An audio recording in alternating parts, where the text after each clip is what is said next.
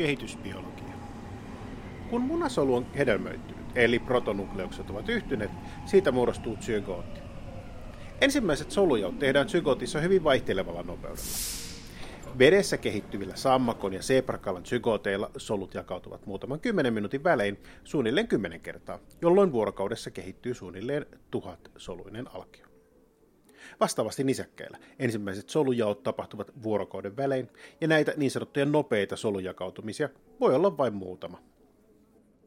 Nopea solujakautuminen on seurausta nopeutetusta solusyklistä, jossa DNAta kopioiva S-vaihe ja solut erottava M-vaihe vuorottelevat.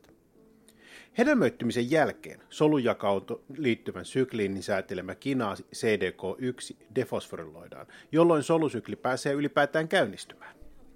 Kuitenkin soluista puuttuu aluksi nopeaa solusykliä estäviä säätelytekijöitä, joita muodostettaessa solusykli hidastuu ja vaiheiden väliin ilmantuu G-taukoja. Solusyklissä on siis ohituskaista, koska alkion on varhaisvaiheessa kovin puolustuskyvyttömässä tilassa.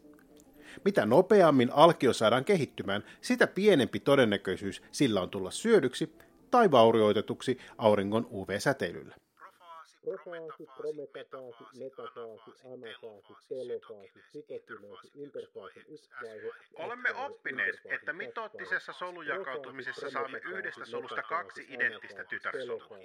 Näissä on diploidi kromosomisto, joka kopioidaan jakautumisen välivaiheen keskellä olevassa S-faasissa. Kuitenkin alkiokehityksessä solut voivat jakautua joko täydellisesti oppikirjan mukaisesti tai osittain, jolloin solulimat ovat useassa solussa suoraan kontaktissa.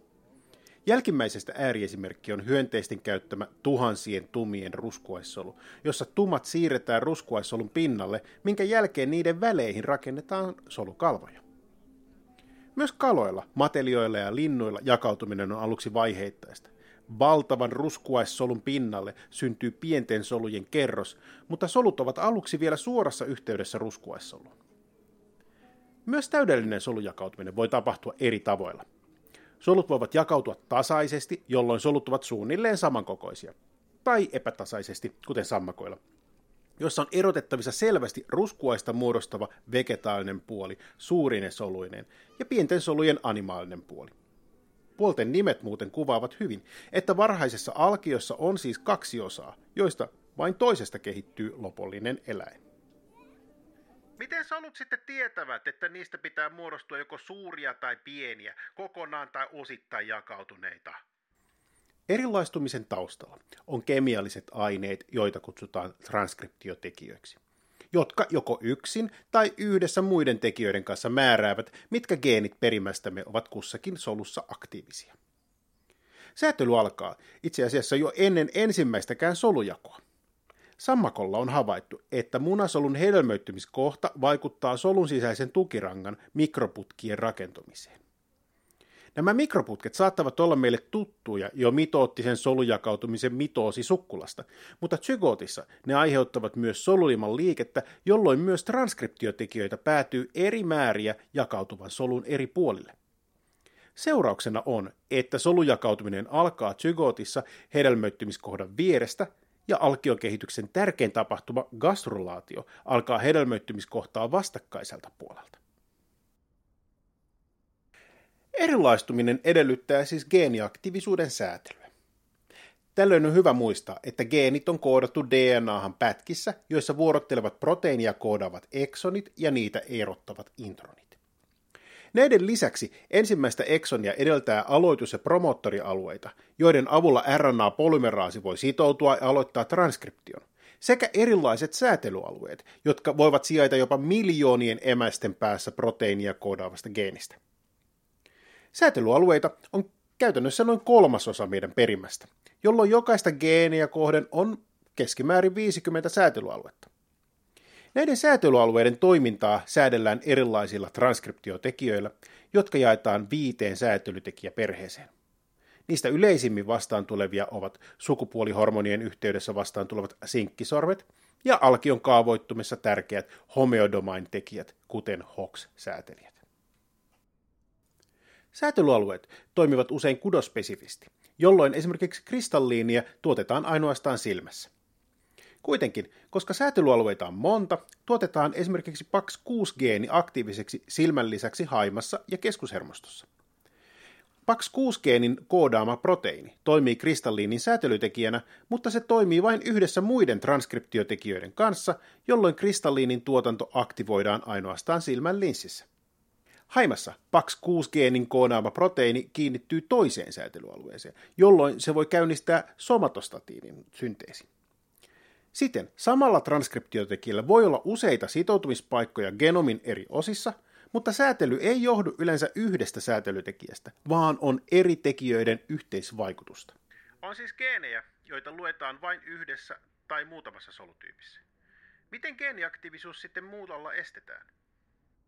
Olemme oppineet, että kromosovit ovat tiukkaan pakattuja X-kirjaimen mallisia kappaleita, joita löytyy tummasta pareittain. Kuitenkin tämä on totta ainoastaan mitosin aikana, koska pakattua geeniä ei pystytä lukemaan. Aktiivistenkin solujen DNA on osittain pakkautunut histoneiden ympärille nukleosomeiksi, ja mitä tiiviimmin pakkautuminen on tapahtunut, sitä vähemmän sen geenejä pystytään lukemaan. Histoneissa on kohtia, joita voidaan muokata metylaatiolla, eli metyyliryhmän lisäyksellä. Metylaatio aiheuttaa nukleosomien tiiviin pakkautumisen, jolloin kromosomista voidaan hiljentää DNA-alueita.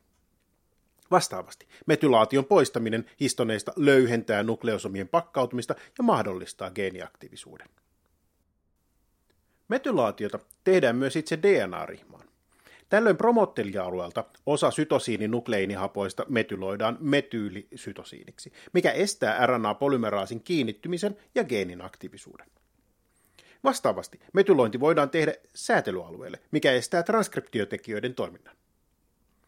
DNA-metylaatiota käytetään runsaasti yksilökehityksen aikana, jolloin esimerkiksi epsilon-globuliinia tuotetaan varhaisessa alkion kehityksessä, gamma-globuliinia myöhemmässä vaiheessa ja beta-globuliinia aikuisella. Kaikki nämä tuotetut globuliinit toimivat osana hemoglobiinin kykyä sitoa happea, mutta ne sitovat happea toisistaan poikkeavalla tavalla, jolloin istukan kautta on helpompi ryöstää happea äidin verenkierrosta. Erikoisinta DNA-metylaatiossa on sen periytyvyys. Solujakautumisessa DNA-metyylitransferaasi kopioi metylaation, jolloin kaikki tytärsolut ovat samalla tavalla metyloituja. Tämä estää käytännössä palautumattomasti suljettujen geenien toiminnan soluissa. Metylaatio on myös mekanismi, jolla ympäristö voi vaikuttaa yksilön fenotyyppiin. Esimerkiksi rotilla, joilla emo on hoitanut runsaasti, on emon hylkäämiä jälkeläisiä vähemmän metylaatioita tietyissä glykokortikoidireseptorien tuotantoa säätelevissä säätelyalueissa. Tällöin jälkeläisillä on enemmän glykokortikoidireseptoreita ja parempi stressinsietokyky. Okei, nyt ymmärrän. Geenien toimintaa estetään ja aktivoidaan tarvittaessa. Tuloksena on siis aina tietty proteiini, jolloin ihmisellä on 20 000 geeniä ja ne tuottaa 20 000 proteiinia. Tämähän on helppoa. Koska geenit on koodattu introneihin ja eksoneihin, on sangen helppoa ymmärtää, että eksoneista voidaan kulloinkin valita haluttuja komponentteja, ikään kuin ominaisuuksia tuotettuun proteiiniin. Esimerkiksi kehittyvissä rustosoluissa on hieman erilaista kollageenia kuin kypsissä rustosoluissa, koska kehittyvissä soluissa kollageenin geenistä luetaan kolme ensimmäistä eksonia. Vastaavasti raajojen ektodermissä ja mesodermissä on erilainen fibroplastien kasvutekijän reseptori, koska toisesta luetaan eksoni 8 ja toisesta eksoni 9 mukaan proteiinin rakennusohjeisiin. Kuitenkin myös eksoneiden sisällä voidaan tehdä vaihtoehtoista pilkkoutumista, jolloin ohjelmoitua solukuolemaa voidaan estää pitkällä BCLX-variantilla, mutta keskimmäisen eksonin pilkkominen aiheuttaa solukuoleman aiheuttajan tuottamisen. Usein lähettiärannaan pilkkoutuminen on siis kudospesifiä, jolloin geenituotteita saadaan viritettyä eri soluille toimiviksi. Esimerkiksi tropomyosiinista tunnetaan seitsemän isomuotoa, jotka toimivat eri tavoin erilaisissa lihassoluissa, hermosoluissa ja maksasoluissa. Pilkkoutumisen ennätys lienee banaanikärpäsen DSCAM-geeneissä, joka koostuu 24 eksonista. Proteiinista tunnetaan yli 38 000 isomuotoa, mikä on lähes kolme kertaa enemmän kuin kärpäsessä on geenejä. Tämä geeni vastaa hermosolujen kiinnittymisestä, joten on ihan ymmärrettävää, että D-scram-proteiini on jokaisessa hermosolussa vähän erilainen, jolloin hermoverkot saadaan luotua mielekkääksi.